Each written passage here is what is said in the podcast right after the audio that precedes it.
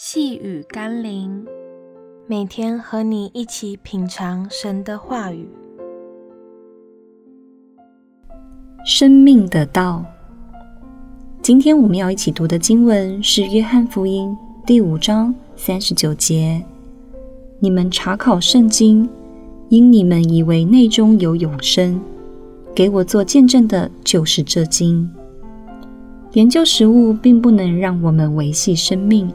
除非我们把食物吃下肚里，消化吸收；研究圣经也不能让我们得着永生，除非我们把上帝的道深入心里，并且实际借着神的话改变我们的思想，炼净我们的意念，塑造我们的品格，调整我们的行为，我们才可能借着神的道进入永生。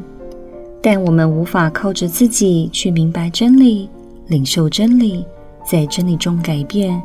这就如同一个无法自己进食的人。我们需要的不仅是食物，而是一个能帮助并拯救我们，让我们能恢复正常进食的医生。而耶稣正是我们灵魂得以活在真理中的拯救者、医治者。让我们一起来祷告。真理的主，求你帮助我，不仅仅是明白圣经的内涵，更重要的是让我经历真理与圣灵在我心中的改变。我知道头脑里的道只会让我变得自高自大，但生命里的耶稣却能让我因悔改而谦卑，也才能让我成为一个诚实的行道者。奉耶稣基督的圣名祷告。阿门。